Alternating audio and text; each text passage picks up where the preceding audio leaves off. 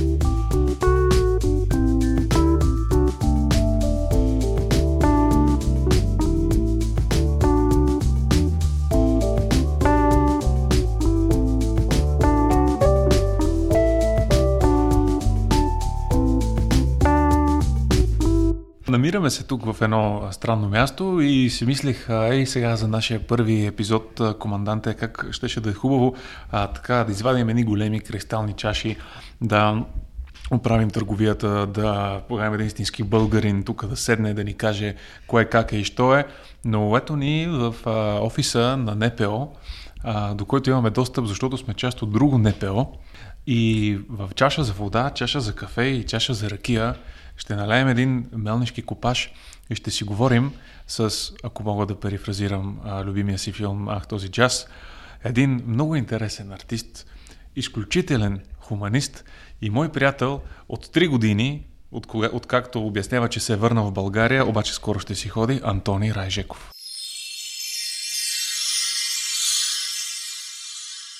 Здравей, Антони. Здравейте.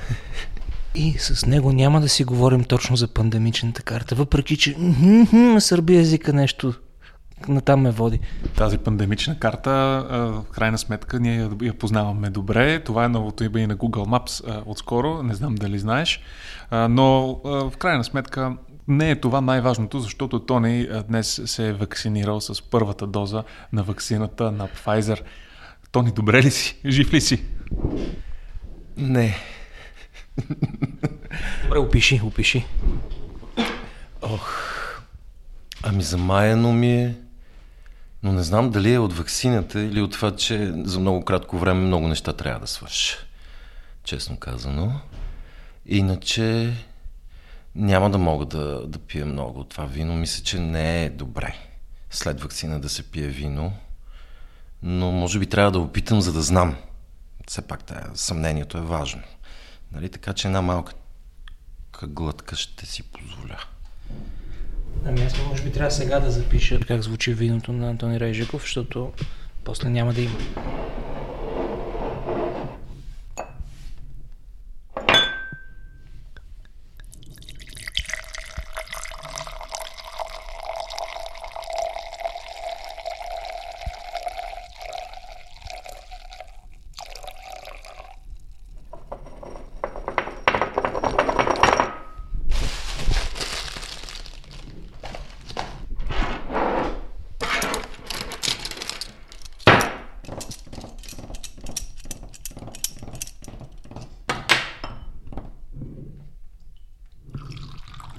Аз пия в чаша от кафе, предполагам. Виж как обема реагира по различен начин. Да. Ама ние минахме в съвсем аналоговите звуци, а хората те свързват обикновено с други едни. Аз мисля, че ам, природата на звука в крайна сметка пристига по различни начини. Нали? Тя може да пристига с трептенето на звука, във въздуха може да пристига чрез мисъл също. Има различни пътища, но винаги някакси се манифестира физически. Дали ще е по-рано или по-късно. в действие или противодействие. но да, обема има значение за звука. Толкова много неща имат значение, всъщност детайли. Важно е човек да може да слуша. Слушаме. Слушаме какво слушаме? За мен, на мен се, ми се струва, че най-важните телефонни разговори, като този, който се опита да се включи току-що, не са тези, които а, някак си просто си ги водим всеки ден. Това са тези, на които затваряш директно телефона. А, нещата, моментите, в които не искаш и не бива да говориш. А, Тони, важно ли е това според тебе? Понеже ти като цяло обичаш да говориш. Аз на един твой перформанс съм бил преди години в Червената къща, когато това още не беше а, мръсна дума, все още не беше овладяно от а, разни хора с имена на окосмяване и някакси там ти много интересно говори 15 минути и после си сложи ни електроди на едно пиано и започнаха да трептят едни а, прожекции. Кое е по-важно? Това, което казваме или това, което не? Аз мисля, че има различни езици. Езикът, който е ежедневния е един, езика на звука е друг, езика на една форма и цвят е трети. Хубаво е да има разнообразие. Някакси различни хора също разбират различни езици. Една по-задълбочена работа или да кажем по-богата, по-многослойна е хубаво да борави с повече езици, вероятно. Не винаги, но да. За всеки като че ли се опитвам да, да вплета един слой, за да достигна. Говориш много добре като за човек, който е завършил надвис два пъти. Това ще го обясним ли? А, да, аз трябваше да взема всички изпити по два пъти. След като завърших актьорско, казах, че за режисьор трябва повече да се чете. И така. Тоест, ти си завършил актьорство, после си завършил режисура. А, това е моят спомен, след което, а, след кратък триумф, а, решаваш, че ще покориш Западна Европа. Заминаваш за Виена, където ставаш програмист в ООН. Бъркам ли? Аз заминах всъщност за да уча в консерваторията пиано, джаз пиано. По това време това ми беше мечта след като се опитах, се провалих така силно с класическото пиано, пробвах да пробвам с джаз и там след 3-4 години също съзнах, че това не е за мен. Но да, работих като консултант в сферата на информационните технологии колко две години и беше някакъв повод да събера малко пари и да открием едно студио за нови медии с моя колега Мануел Андел.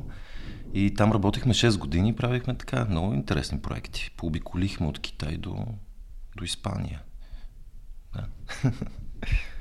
А Бекет от преди това? Бекет беше от преди това, да. Аз а, и един Бекет успях да направя и в Виена. А, тези кратките пиеси, които са а, театрална скица 2. Но някак си, да, отдалечих се от традиционния театър влязох малко по-в други дебри, които са абсолютно непознати по това време е много добре, мисля, че ми се отрази.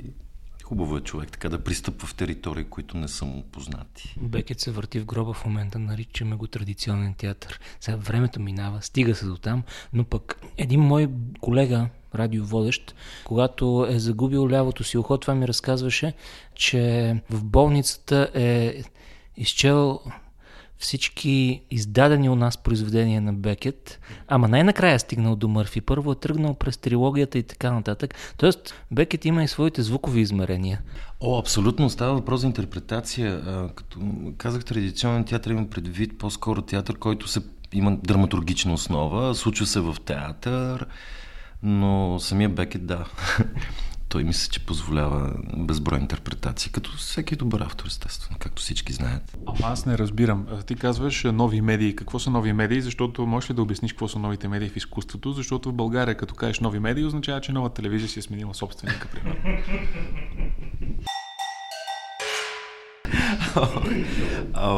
ами нови медии в изкуството често, но не само, се свързва и с електронните медии, свързва се с електронното изкуство, ако щете. Нали? С а, дигиталното изкуство, да го наречем, както тук е повече познато. А, но е свързано с интеракция, с генеративни а, някакви системи, свързано е с софтуер, но не винаги. Смисъл нова медия е доста широко понятие в интересни инстанти и много неща попадат там. Но предполагам, че в повечето случаи хората ги свързват с а, новите технологии по някакъв начин. Е, за чи тогава ти се хвана с новите технологии от джаз пианото? Много фантастика четох като малък.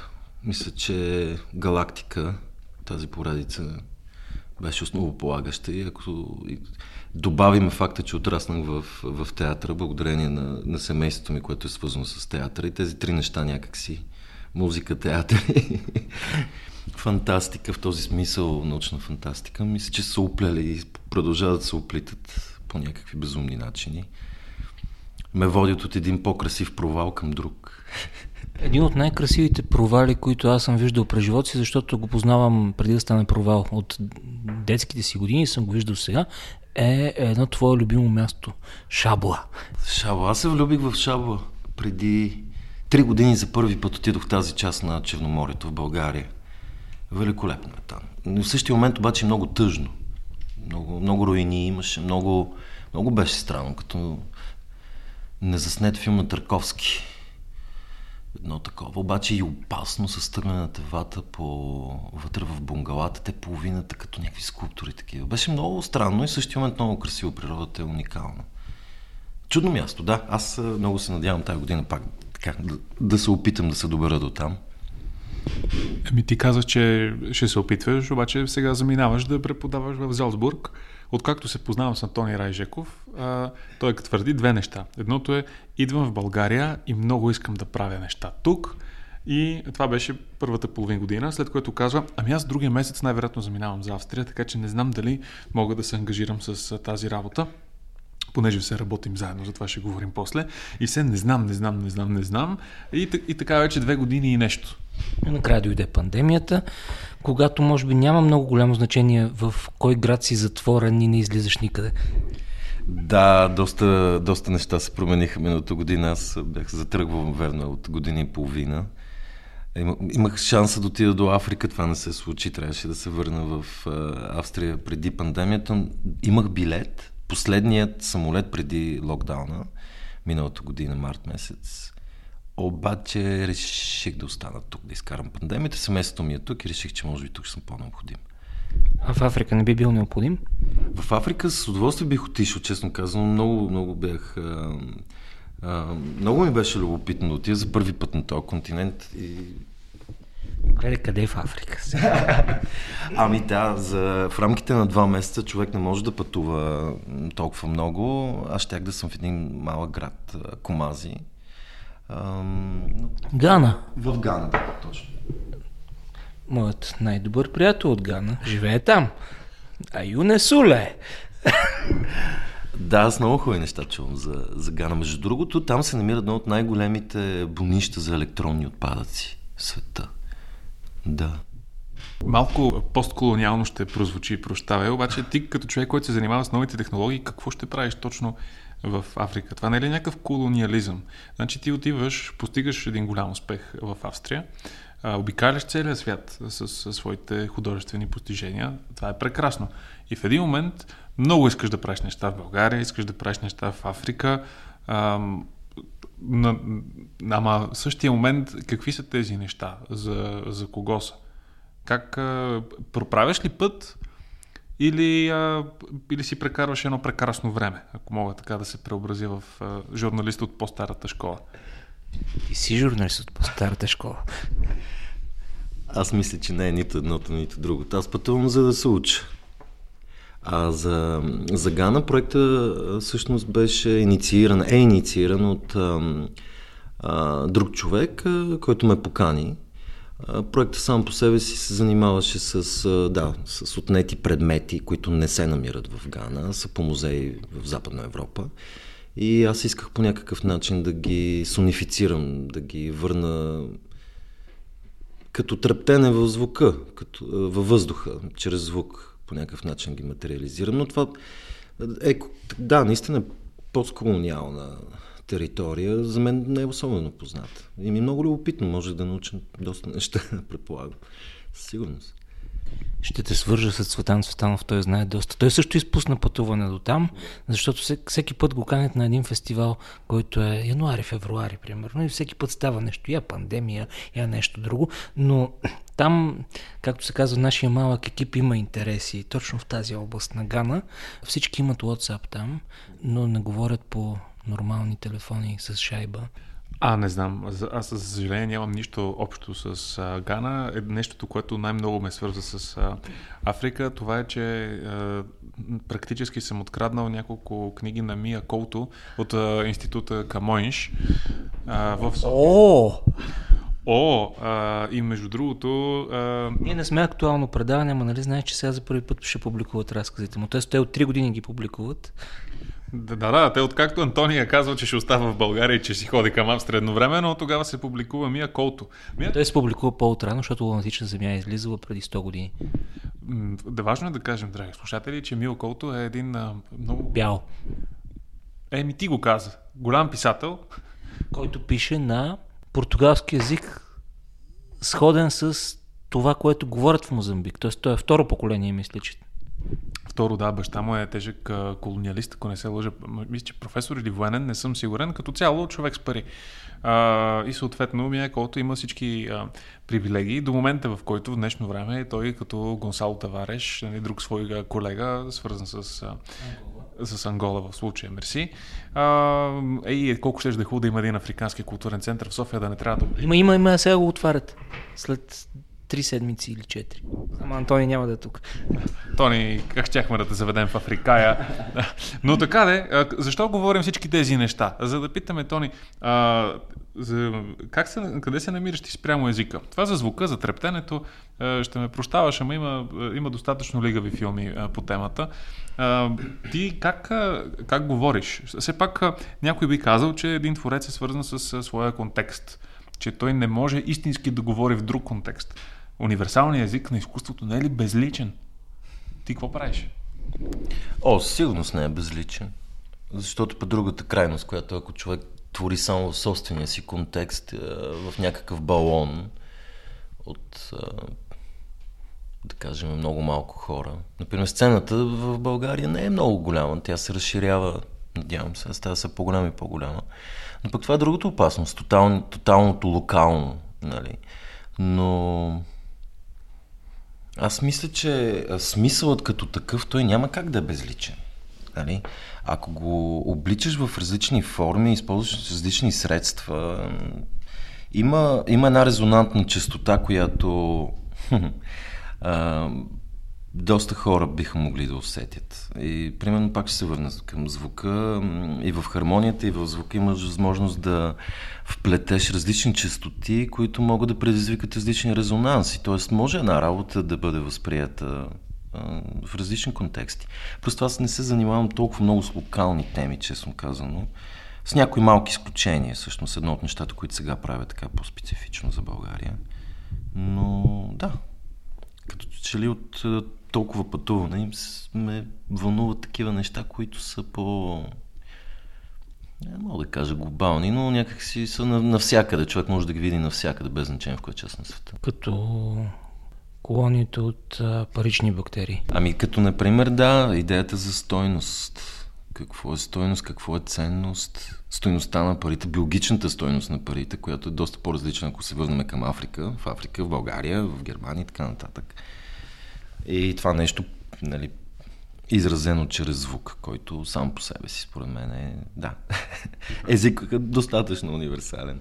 Тук трябва да пишем в програмата какво значи всичко това. Важно е да се каже, че Антони Режеков често смесва в своята работа, освен на нови медии и техните собственици, също така и а, работата между истинска наука и предполагаемо изкуство.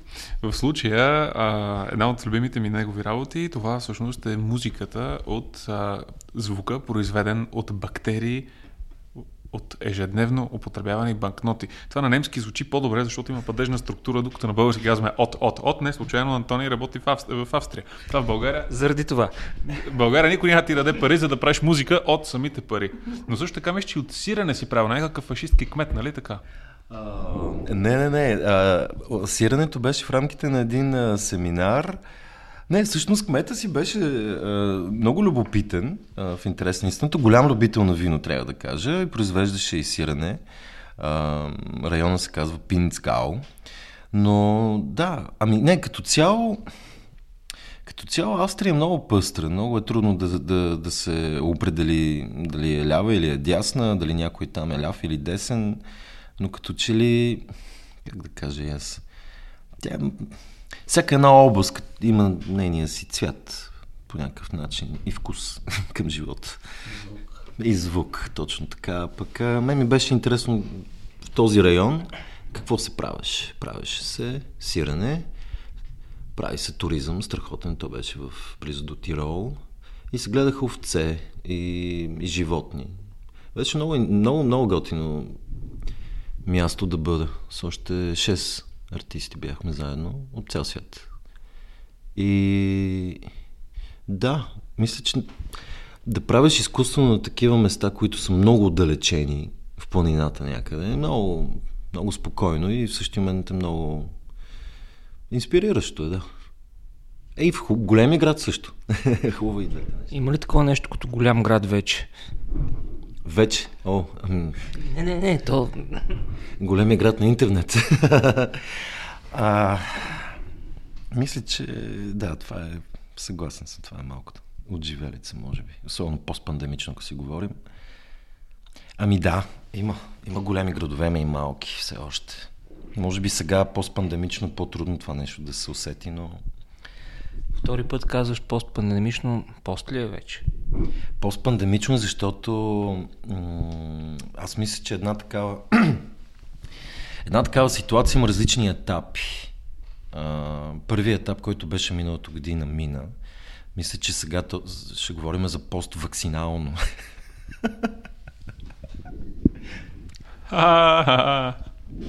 Но още е рано. Това е първия ден. е. Абе аз да те питам, извинявай, ти с коя вакцина се вакцинира? Защото... Той каза. А, Не слушаш внимателно. Така е. Мислех си за нещо друго, защото мен по принцип ме ядосват някои от изказванията. В случая... А, тук се появи паспорт. О, Pfizer. У, браво. Носете тази карта при следващото си помещение. Ами, уважаеми зрители, виждам нещо, което съвсем спокойно би могло да бъде талонче от Монополи, когато ти се падне а, късмет. А, а Антони го извади от паспорта си. Аз за малко така си помислих, че той е лепнато като визите едното време. Между другото, да. Значи, виж какво, здравето е най-големия ни билет. Нали? А, ма, между другото, аз се ядосвам, защото като казах, че е страхотно да се прави изкуство в планините, в Австрия, да, да, прекрасно, там има много евра, от които да правиш пари. Що не го правиш шабла? Шабла не е ли супер за нови медии? Знаеш колко кабеларки има там? Ами, то е много трудно да правиш а, изкуство свързано с технологии, като нямаш никакви пари. В смисъл, поне нещо трябва човек да има, за да може да си закупи оборудването най-малко. Иначе този проект, който правих там, той е тригодишен проект. Аз само там го започнах. Реално. После отидах в Германия на една друга резиденция, после във Франция в една трета, където го завърших в Гренобел, в Atelier Art Sciences. И те, тези проекти са дълги, мъчителни, бавни и постоянно аз търся пари, за да ги реализирам, тъй като да, много е трудно да се направи без, без средства, за съжаление. Ти не можеш ли да правиш изкуство на всяка цена? Ето в България, по света и у нас, нали, вечното възпитание, по света и у нас, ние сме нещо различно от всички останали в този смисъл. В България ние сме свикнали да правим а, изкуство на всяка цена. Даже за кол... ако има намеса. Даже в туалетната. Между другото, аз, Антони, ще ти кажа, че аз веднъж направих инсталация, която все още живее в Банишора, където живее баба ми. А, много исках да стана визуален артист по едно време, защото ми се струваше, че няма нищо по-лесно. До голяма степен бях прав. И а, реших да кандидатствам за един а, италиански фестивал, с а, чието правила бяха това инсталациите и обектите да бъдат вписани в живуща градска среда, включително жилища на хора. И е, тъй като аз смятам, че най-важното и най- най-интересното и най-показателното място във всяко едно жилище, това е санитарния възел, т.е. туалетната. А, отидох и накупих от една столична книжарница репродукции на ренесансови а, произведения на изкуството и ги подредих в, а, так- така се каже, френски музеен стил, насякъде по стените на доста малката туалетна, тя е кабинка, на едно в самолет почти, банишора се пак, а, но с специално послание навсякъде. Например, зайка на, на Дюрер беше долу в ъгъла, се едно плъх. Исус те гледаше и зад, пак на Дюрер, те гледаше и зад ролото туалетна хартия, докато го такош. Цяла тази композиция каже персона нале, за да бъде на италиански. И след това, не ме взеха, за съжаление, аз си казах, ми то всичко може. Не може ли всичко? Това е, така да се каже, тънка. Това е, не може ли с всичко от всичко? Да, да, да, а то е лесно да станеш визуален артист, но е много трудно да станеш добър визуален артист, така че това е малко по-различно. Но то, естествено, че в изкуство може всичко. Нали, става въпрос за свобода, но в крайна края става въпрос и за това, може би, а, до, до кой стигаш, какво искаш да кажеш, защо го правиш за себе си и защо го споделяш с другите. Нали. в този смисъл Съжалявам, че не са те приели. Може би трябва да опиташ пак. Това ми напомня на, на, на нашата туалетна при баща ми, който живее в панелка. А, аз там мисля, че си бях закачил първите скици. Те мисля, че ден днешен са там в туалетната. Да. И ми, може би, вече е правилно, знам ли. То май вече всичко е правилно. Аз знам, че в момента една организация прави нещо такова за на музейко нещата, които са. Или те са, по, те са по-хипстърските. Защото в дома на киното, примерно, се правеха едни много сериозни концерти в туалетната. Дома на киното, който отново отвори врати. А, раз... Отворил ли, е? защото ние сме в неопределено време. Ние сме в неопределено време, а, но там отново, се, там отново се върна а, стария директор. Ние се обичаме да казваме, че няма бивши директори и само си се подиграваме. Той е като да си бил президент. Оставаш господин президент до края на живота си. Та, в дома. Господин президент. Благодаря ви, командант. Та, да, да ти кажа честно, в дома на киното и в други а, места се са случвали а, прекрасни концерти. Наистина, туалетната е едно прекрасно място. А, например, а, Shitty Music, това е на един мой приятел от БНР. Цветан де, Цветан де. Да, да, ти го спомена малко по-рано, който организира концерти от туалетните на публични културни институции. И е организирал само два-три единия с човека от Комаси. Абсолютно. Ня- ня- някой много сърбино са тази вечер. Към тая част на Африка ни влече все пак. Значи сайт специфик концерти в Дом на киното. Супер. Аз си спомням едно време имаше Ambient фестивал. чудесен беше. По- помниш ли? Стефан, не, той не е бил роден. А, аз помня 2003-2004 много добре ги помня. Да, беше чудно. Беше чудно цял, цял ден, цяла нощ. Беше много хубаво изживяване. И накрая в 4 сутринта, когато приключеше всичко, последните музиканти с последните трима души от публиката събираха всички бутилки и така нататък. Почистваха много съвестно. Нали, понякога спъвайки се много съвестно. Да, да, да, да. Еми ето да се надяваме, че нещо такова ще се случи пак някой ден. Или друго ново.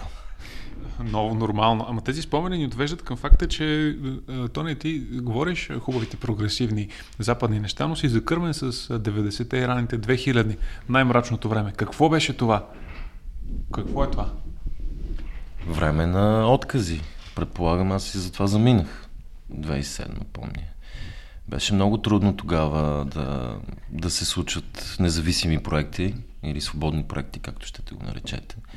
Но пък беше пък и добра школа, защото нали, човек започва с идея, концепция, разписва я, търси възможност да намери средства, кандидатства тук, там е, опитва се да намери място, но беше мрачно. Верно е, но беше много и вдъхновяващо и мрачно. Понякога съм си мислил, да, какво ли ще бъде, ако бях за- заминал по-рано. Аз и мечтах да замина да уча в Полша. Режисура театрална. Тогава до там ми стигаше погледа. Но не се случи, да. Останах тук и си завърших тук и после заминах. Нали, вече като реших, че няма нужда да, да си губи времето, да си блъскам стената в главата и да се правя на Дон Кихота, ми по-добре така да опитам, докато все още можеш. И ти после, значи първо, че се върна да си блъскаш главата. Аз се върнах да си почина малко, честно казвам. Обаче тази почивка, тя пък се случи в е, любов и то там трудно вече се заминава, нали?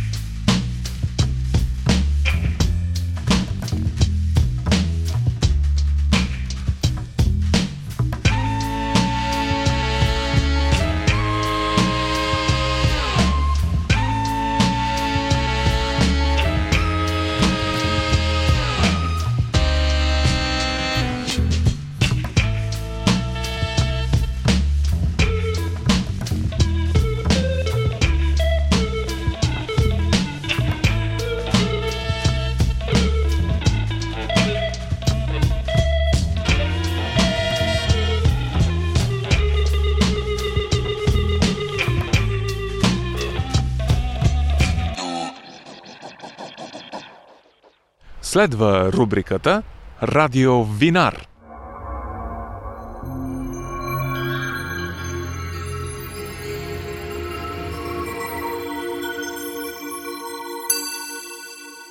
И така общи приказки паркира в, може би, най-хубавия гараж на най-хубавия квартал на София. Яворов. Гараж прокопан през един хълм. Гараж прокопан в хълма на изненадите, известен още като пещерата на Али Баба, или Софийския склад на една от 50-те най-добри изби в света. Вила Мелник. Разговаряме с Милица Зикатанова, идеолог на новото движение в Мелнишкия регион. Здравей, Милица! Здравейте, вие сте най-нестандартните гости, които този склад е имал. Това при положение, че в него има предимно вино, може би не е чак толкова трудно, а? От време на време идват доста винолюбители, но хора с подкаст никога не са идвали тук. Много добре звучи акустично.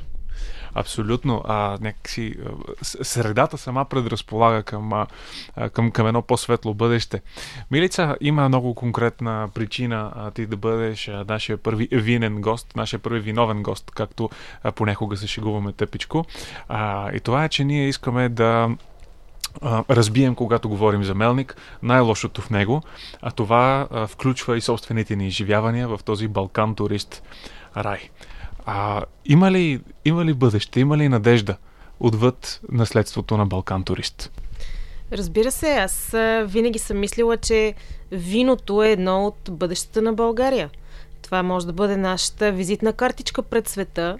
И аз и моите колеги работим по тая линия. Да прославим България чрез виното, чрез винената култура, чрез традициите, чрез местните сортове. Всичко това е нашето уникално предимство пред света. Предимство? Не знам, от една страна всички са уникални, по този начин никой не, а може би, може би не, е, не е и нужно. Но както знаем, според българското законодателство, Мелнишкия регион е част от Тракийската низина, така, за което ще си говорим и малко по-късно. А, Милица, защо изобщо се занимаваш с а, тези неща? Ти някак си имаш идеалния профил на човек, който а, някак би влязал в а, много по-успешен или да кажем а, много по-динамичен, вдъхновяващ бизнес. Инвестиции, банки, нещо такова. Учила си в Штатите, работила си за една от най-големите компании в областта на алкохола, Diageo, на които дължим една от най-лошите уискита на пазара а, с един такъв гаден ален етикет. А, какво изобщо те накара да се върнеш в а, Мелнишко или ако не друго в гаража тук? Семейството. Една дума, много просто, много ясно. А, наистина аз учих в Штатите, работих в Англия и Ирландия, имах досег до едни огромни компании, но това, което най-много ми харесва в семейния бизнес е чувството на удовлетвореност, чувството, че аз може би изпълнявам моя семейен дълг, не като ангажираш дълг, а като дълг, който те кара да си горд с това, което правиш и те кара да си щастлив, че ще оставиш нещо след теб, че продължаваш нещо и ще оставиш нещо. Ам, не се сравнява с ам, чувството, когато твоят голям шеф те потупа по рамото, защото знаеш, че над тебе има още поне 20-30 служителя, както и сигурно и под тебе, и ти си просто една малка бримка в огромната мрежа.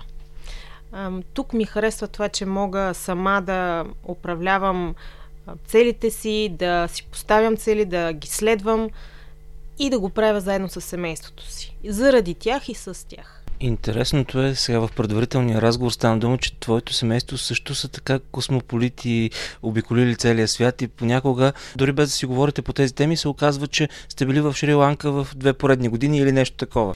А, така е. Едно време моят баща е бил стюарт. Тоест, когато... Става дума за соц времена. Когато българите не са могли да пътуват, той е пътувал по цял свят, видял е много екзотични места, не случайно имал дънки, имал е хубав хладилник, имаме най-различни сувенири, маски от Африка, от, от Азия. Та случката, която разказвах е отивам аз в Шри-Ланка и изпращам на баща ми снимка как наблюдавам слон. И той веднага ми изпраща снимка как язди слон на същото място се оказва, че той е бил не просто преди мен там, ами е правил и още по-приключенски велики неща. Така много се зарадвах, защото явно ходя по стъпките на баща ми, без да знам, без той да ми се е хвалил никога. Така че тази идея за приемственост на мен много ми харесва. И в приключенията, и в работата. Каква е истинската приемственост в а, вашата изба? Вие сте семейно предприятие, нали така? Да. А, баща ми е от Мелнишкия регион. Той е роден в село Капатово. А в този край всички са се занимавали с вино. Освен това и с копринени буби и с тютюн. Това са били трите поминъка. Така че още от времето на моите прадеди ние сме гледали лозя, ние сме правили вино. И баща ми с умиление си спомня дните в неговото детство, когато цялото семейство се е събирало а, за да обере гроздето, за да направи виното, после на софрата.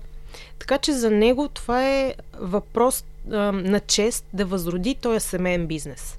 Защото е имало прекъсване. Той е заминал за София, да учи, да работи. Ам, всъщност аз съм родена в София. Моето семейство е от София. Майка ми също е шупкиня. Ужасна комбинация македонец и шупкиня. Но за моя баща един вид ам, е това е да покажеш уважението си към предците, да развиеш техния бизнес, техния поминък, но един начин да осигуриш бъдеще на следващото поколение. Ам, на мен това ми харесва, че когато говорим за виното, за семейния бизнес, ние сме заедно. Това е един повод да прекарвам повече време с моите родители и да работя с тях над общ проект не е просто да се връщам вкъщи от време на време, да се виждам с тях, да гледаме телевизия заедно. Не, ние заедно градим нещо. Разбира се, че не е никога гладка комуникацията, както във всеки бизнес. Имаме и а, обсъждания и коментари и караници понякога. При нас винаги семейството и работата са, се, се вплитат, се преплитат. Но е наистина прекрасно да можеш да работиш със своето семейство. Комбинацията Македонец и Шопкиня звучи като песен на Панайот Панайотов. А, нещо, наистина, нещо наистина плашещо. А, във всички тези разговори за едно време, за Мелник, за Груждобери и така нататък, винаги се е съдържала една романтика, която, на която аз много трудно съм можел да повярвам, защото повечето домашно вино, което и да си говорим, е гадно. Нали? То не става. Откъде на къде?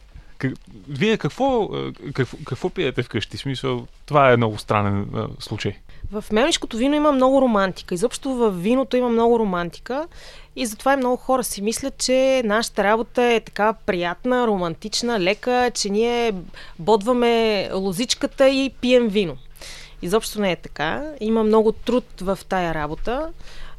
Това си е и занаят, и наука, и изкуство. Изобщо да правиш вино е да гледаш лозе, да маркетираш вино, да продаваш вино. Това си е много сложен бизнес, много конкурентен бизнес. И за романтиката и легендите, конкретно в Мелнишко, ам, така е. Мелнишкия регион с неговата култура са известни от много векове. Ам, има много романтични легенди. За това, например, че мелнишкото вино е тъмно, гъсто. Когато девойката го изпие, по нейната гуша се вижда червеното вино на нейната бяла кожа, капките от вино се личат. Те са едни такива легенди. Хубаво е да има легенди, защото това създава интерес и повод за разговор. И повод на хората да посетят нашия регион, да видят дали пък наистина това мелнишко вино е такова. В кърпа да го носиш. Не всички легенди са истина. Например, широката мелнишка лоза изобщо не е такова тежко тъмно вино, за каквото се говори в легендите. Напротив, тя е лека, елегантна, прекрасна е за дамите, но не точно както легендата разказва. Това с легендите е много важно, защото ако хвърлим един исторически поглед назад, реално погледнато, Мелник има едно голямо смаляване в началото на 20 век, когато той губи а, 4-5, около 80% от населението си след покусяването на филоксерът. Една от любимите ми легенди е за англичани на скухото бастунче, който носи а, заразата, за да видиш ли мелнишките вина да не победят Бургундия и, а, и прочее. А, каква е опасността в легендите. А, аз съм я чувала тази легенда за бастунчето. Даже съм чувала, че е истина, не знам. А, другата легенда е, че Чърчил е обожавал нашето вино, въпреки че Чърчил, доколкото аз знам, не е харесвал българите, но всяка година е поръчвал по 800 литра мелнишко вино. А, и съм виждала в музея на Чърчил в Лондон наистина снимки от мелник. Опасността в легендите че те могат да ни заблудят, да създадат едни грешни стереотипи, грешни очаквания. Например, един от проблемите, предизвикателствата при нас е, че потребителите свързват мелнишкото вино с нещо ефтино, което се налива от кана или се продава в пластмасова бутилка и съответно те очакват много ниски цени, не е много добро качество. Те, може би, не очакват, че мелнишкото вино може да заслужи златен медал на международно състезание, което е факт, или да бъде в изискан ресторант, в изискан хотел, което е факт. Така че легендите за Мелник според нас са нож с две остриета. Ние правим коректно вино. А, от истинско грозде, само от грозде, от нищо друго. За нас най-важно е честното отношение и към природата, и към хората, които работят с нас, и към хората, които пият нашето вино. Честното отношение, коректното отношение. Такъв бизнес, който е коректен, е бизнес, който може да продължи в годините. И сега нашия търговец потегля към магазините с пълен багажник. Всичко да продадеш, Павлина, е да се върнеш за още. Важно е да кажем, че в комби се носят нещата, т.е. става дума за голям багажник.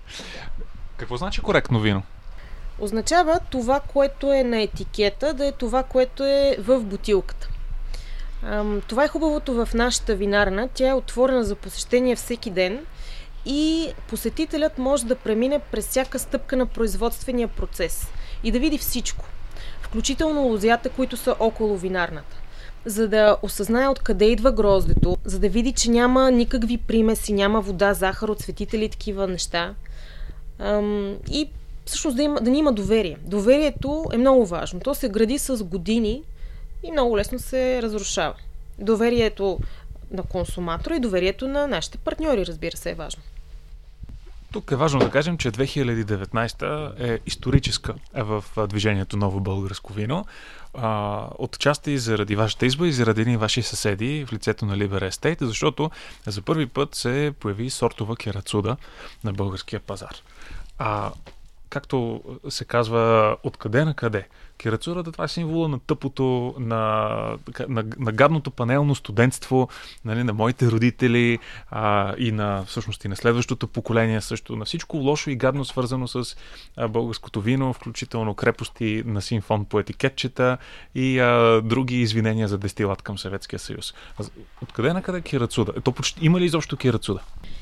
Има много малко кирацуда кирацудата трябва да се намери, да се съхрани, да се размножи и да, от нея да се правят истински вина от кирацуда. Защото това, за което ти говориш, е търговска марка с наименованието кирацуда. Тя се продава много и се продава на най-низкия рафт и струва много малко пари. Но реално в България няма такова количество насъждения от кирацуда. Тоест това, което така се нарича, всъщност не е кирацуда. Затова е и толкова ефтино. Това, което ние сме направили е, наистина сме издирили а, лозички от кирацуда, засадили сме ги при нас и в продължение на няколко години ние търсим най-правилният облик на това вино. В началото ние започнахме с оранжево вино от кирацуда. В нашето оранжево вино то винаги е комбинация от совиньон блан с кирацуда, повече или по-малко. И тази година за първи път направихме чистосортова кирацуда, не в стила на оранжевото вино, а в стила на стандартно бяло вино. И според нас резултатите са прекрасни. Мислим, че всеки трябва да познава истинското лице на този забравен и низвергнат сорт. Не трябва да живеем с стереотипа, че това вино не струва. Трябва да му дадем шанс. А за да му дадем шанс, трябва и винопроизводителя да се постарае да направи коректно вино от керацуда. Това връща разговора към а, объркването вила Мелник, Мелнишко вино. Това са две различни неща. Както и в много други области, пак казвам, на живота. Някак си живеем във времена, когато нещата вече са загубили имената си и сякаш трябва да ги върнем към първоначалните значения на имената. Да, аз винаги казвам, че Мелник означава три неща. А, град и регион Мелник, сорта Мелник – което е цялото семейство от сортове. Широка мелнишка, мелник 55, мелник 1300, руен. И третото мелник е вила мелник. Звучи почти като мото, а, докато беше далеч от всичко това ли стигна до него? Когато бях далеч от всичко това, аз си мислех по-скоро за, за бизнес, за маркетинг. А, докато учех и докато работех а, в чужбина, винаги съм се прехласвала пред силата на брандовете.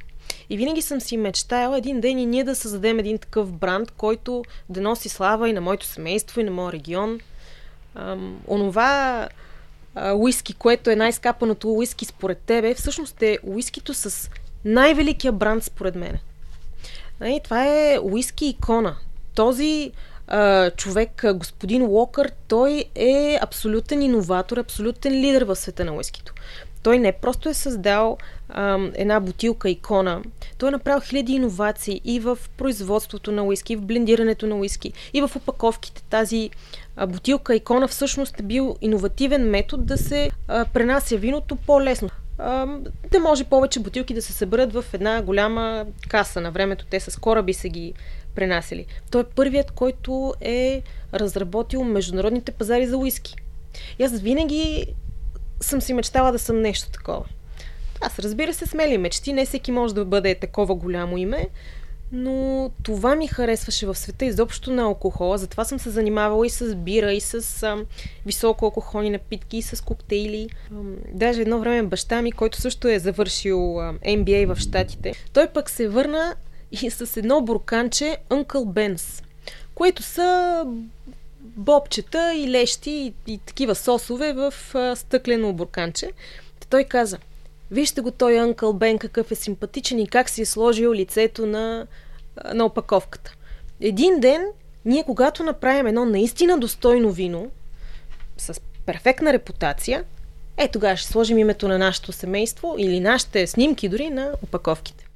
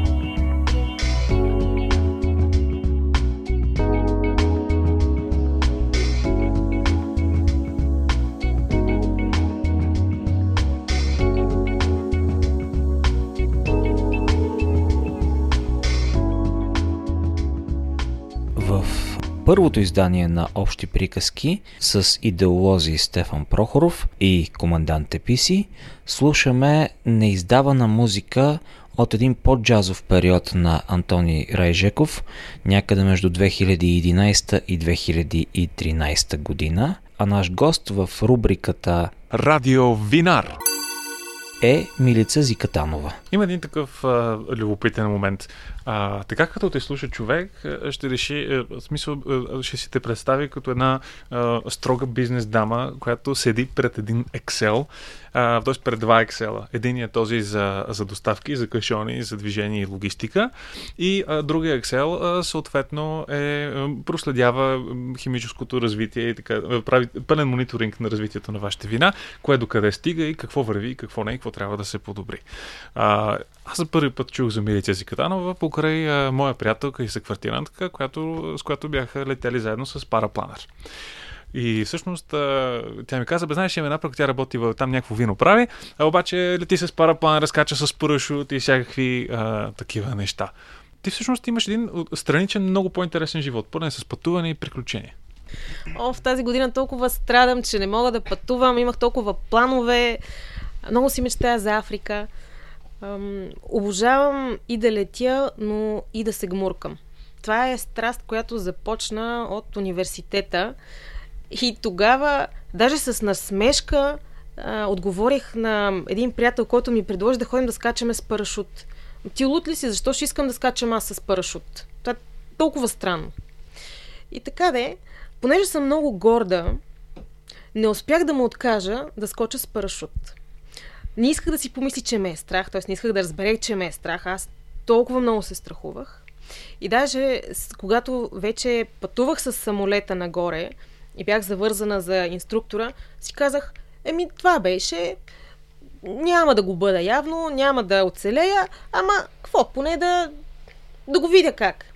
И си казах, just do it. Просто го направи толкова много ми хареса, че още на следващия ден бях обратно на летището и се записах на курс, 7-дневен курс, ускорен по изучаване на парашутното изкуство. И още на първия ден, аз вече бях изчела целият учебник, бях минала цялата теория, и още на първия ден, на първия скок, ми се случи много ужасно нещо. Отварям си аз парашута и поглеждам нагоре. Трябва да видя, че той е в правилната форма. Обаче той не е в правилната форма. От едната страна въжетата са се оплели. И почвам аз да си мисля каква е процедурата. Просто времето спира, аз си представям, че чета учебника и почвам да си мисля каква е процедурата. И си казвам, тук сега трябва да дръпна малко. Ако се освободи, всичко 6. Обаче ако не се освободи, трябва да мина към следващата стъпка. Естествено, не се освобождава с моя късмет. И си казвам, сега трябва да видя да, да стигна до 2000 метра височина ам, или до 1500. Ако не успея да се оправя, трябва вече да мина към следващата стъпка. И така, така, последната ми възможна стъпка просто беше да отрежа парашута и да пусна резервния. И го направих. Кацнах си, слава богу, без никакъв проблем с резервния парашут – около мен просто една тълпа от хора казаха какво стана, ти си герой, ти си велика. Това, това толкова трудно може човек да го направи, да се овладее, да го направи. А, камо ли ученик, камо ли на първия си скок. Значи ти си топ. Тук имаме парашутисти с по 1000-2000 скока, на които никога не се е налагало такова нещо. И те умират от страх при мисълта, че един ден ще им се наложи да пуснат резервен парашут. А ти го направи веднага. Браво!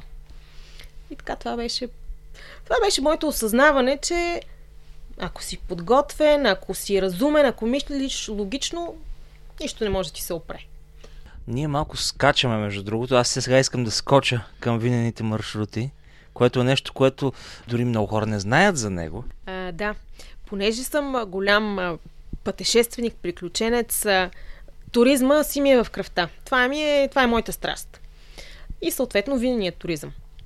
Нашата винарна винаги е била отворена за посещение, но когато се върнах, исках ам, да направим още нещо на тази тема И си казах, че най-лесното нещо, което може да направим е просто една карта на мелнишките винени маршрути, на която да отбележим всички винарни в региона, които са отворени за посещение и основните туристически забележителности.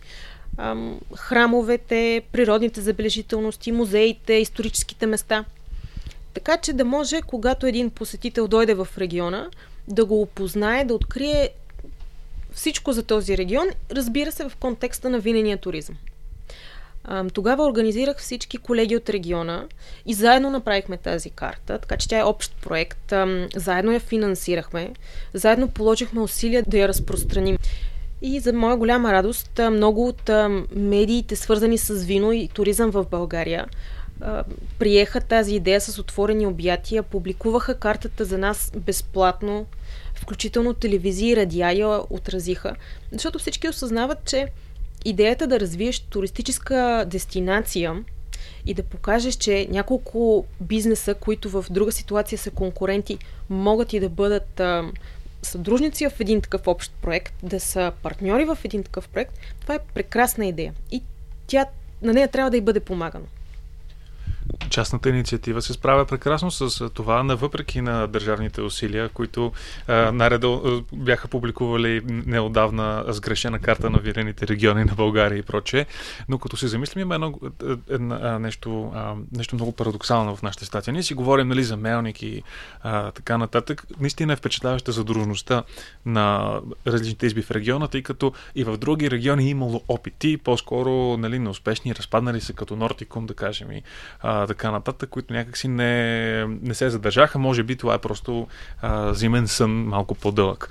А, обаче има и нещо друго. И то е, че всъщност а, в почти всяка голяма винена държава, било то класическа от порядъка на Италия, Испания, Франция, но така и в по-малките, съществува понятието а, защитено указание за происход, защитено географско указание. Обаче в България те си остават на практика две. Дунавска равнина и Тракийска низина. Княжество в България и източна Румелия. Общо взето да. Общо взето да.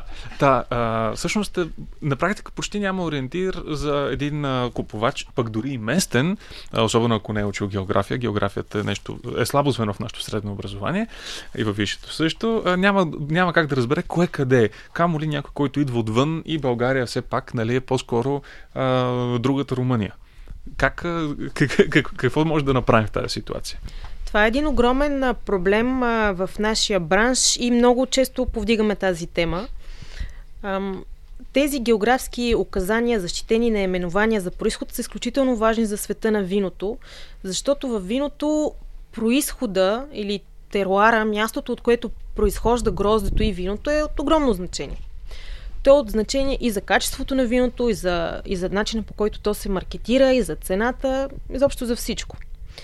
Ам, така че в България наистина е нужна реорганизация на тази система. Например, стъпките, които ние сме предприели в Мелнишкия регион. В Мелнишкия регион има ЗНП-та, защитени наименования за происход, които са по-малки от тракийска низина. Например, едно от тях е Сандански, едно от тях е Мелник но те на практика са грешни. Т.е. те не, не са ни полезни. ЗНП Мелник, а, в закона е казано, че ЗНП Мелник отговаря само на вино, червено вино, от сорта Мерло, от селищата Хърсово и мисля, че виногради. Тоест, ако ние направим сорт Мелник 55 в тия селища, то това не е ЗНП Мелник, което е абсолютен административен абсурд. Така че ние сме а, подали заявление в момента, а, в което Лозаро-Винарската камера в регион Пирин, това е тази, която отговаря за, за нашия край, е описала ново предложение как да се реорганизира това ЗНП. И в него са включени повече села, така че практически да работи. Повече сортове са изброени.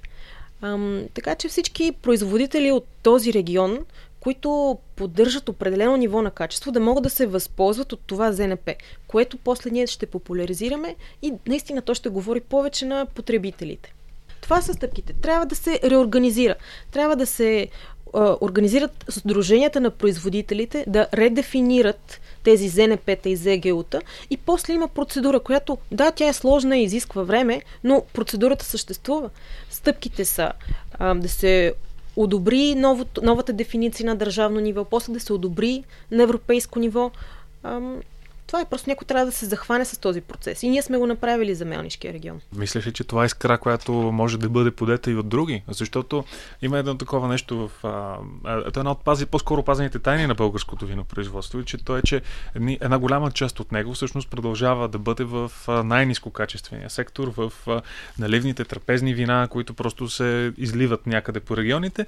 Каквото остане, ако е добро, може да се изнесе и едно трето, което остава тук, евентуално получава по добър маркетинг. Мисля си, че а, има и други с а, осъзнат интерес към това нещо. А, има много производители, които като нас са абсолютно осъзнати а, и поемат стратегията на висококачественото вино. Не количество, а качество е водещото при тях.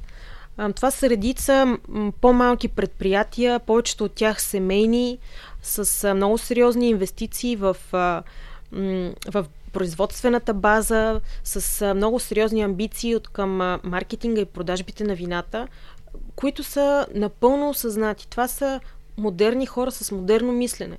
Това не са хора, които искат да излъжат консуматорите, да продадат нещо, което е недобро. Напротив, това са хора, които имат коректно отношение към бизнеса и към хората, които продават и купуват техните вина. Така че аз съм абсолютно позитивна, абсолютно сигурна съм, че бъдещето на българското вино е тръгнало в правилната посока. Просто трябва време, трябва усилия, постоянство най-вече. Разбира се, би трябвало държавата да помага повече. Да се надяваме, че и с времето, с времето това ще стане. Той е в нас и ние сме в него, така че това няма, няма как не, нищо да се случи. Нещо ще се случи все някак. Кое според теб е правилното или поне а, бъдещото лице на българското вино? Регионите или сортовете? В световен мащаб все повече сортовете излизат на преден план и особено а, местните. И разбира се, нашите съседи прекрасно се справят в промотирането на Вранаци плават, когато говорим за Сърбия и Македония, на Ксиномавро и Сиритико, най-вече когато говорим за а, Гърция. А, Турция малко по-слабо все още, предвид а, а, допълнителните данъци от преди няколко години върху алкохола, тъй като националната напитка се оказа не ракия, а а, според а, султана. Та, кое, е, кое е региона или сорт? Кое ще бъде водещо според тебе? И двете са много важни, но като си има предвид какво е статуквото в регионите в България, трябва да ти отговоря сортовете. А, в България има огромно богатство на местни сортове. Може би в Европа се конкурираме единствено с Италия и Гърция по брой на уникалните сортове. Като двете емблеми на България, според мен, трябва да бъдат Мелник и Маврут. Ам, това са вината, които са, или сортовете, които са най-награждавани и които са, може би, най-устойчиви във времето. А, във всяка една енциклопедия за виното, в която е споменато България, е споменато и Мелник. Така че той има един исторически заряд, освен всичко останало. Маврут, може би от, в последните години се говори за него, но той просто доказва, че от него се правят прекрасни вина и заслужава вниманието на чуждестранните експерти. Така че аз залагам на местните сортове.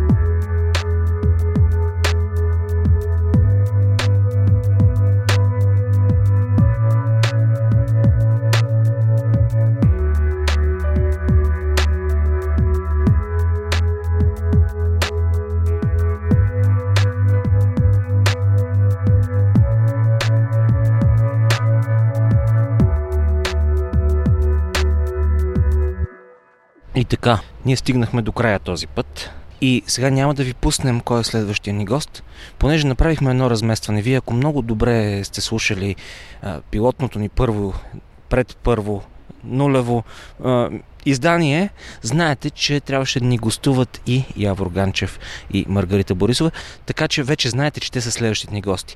Разбира се, ние ви обещаваме нещо, то накрая става нещо друго, ето както примерно с Антони се срещнахме на улицата случайно тримата, идвайки от три различни улици и ти каза, ей, чакай, чакай, Антони сега заминава, трябва да направим задължително той да, да е нашия гост. И аз ти казах, ама ние нали не сме такива, които винаги са свързани с събитието. Ето той примерно сега открива две много интересни изложби, ама ние ние нищо не казахме за тях или казахме, вече не помня. Но въпросът е, че ето ние, ние прескочихме себе си и казахме, а, не, ние не прескочихме себе си. Ние не, не, не се изправихме срещу себе си, просто м- случайността ни засече на един централен софийски а, булевар, ще я да кажа, но не, малка уличка до един парк и спонтанно ни хрумна, ама хайде Антони да е сега нашия гост. Така че а, Явор и Маргарита са следващия месец. Явор и Маргарита предстоят в първото второ издание. В първото второ издание за 2021 година, годината на медения вол или бик. А, знаеш ли, че има сериозна разлика? Каква е? Аз съм от Банишора и тия неща никога не са ми били много ясни. В, а, да кажем, възпроизводството. А, за производство на вино също ще си говорим другия път. Изобщо слушайте общи приказки всеки ден, по-малко, в допустимите здравословни дози или всеки ден по един цял епизод. Вие слушахте Общи приказки, продукция на Форс Мажор. И този път дегустирахме великолепни неща благодарение на Наповино, нашите водачи в света на неразказаното българско вино. Това беше моя реплика, трябваше аз да я кажа. Татчха! Това е кратката форма за на здраве на монголски. Един от трите езика, от които мисля, че Стефан Прохоров не е превеждал до сега. До следващия път.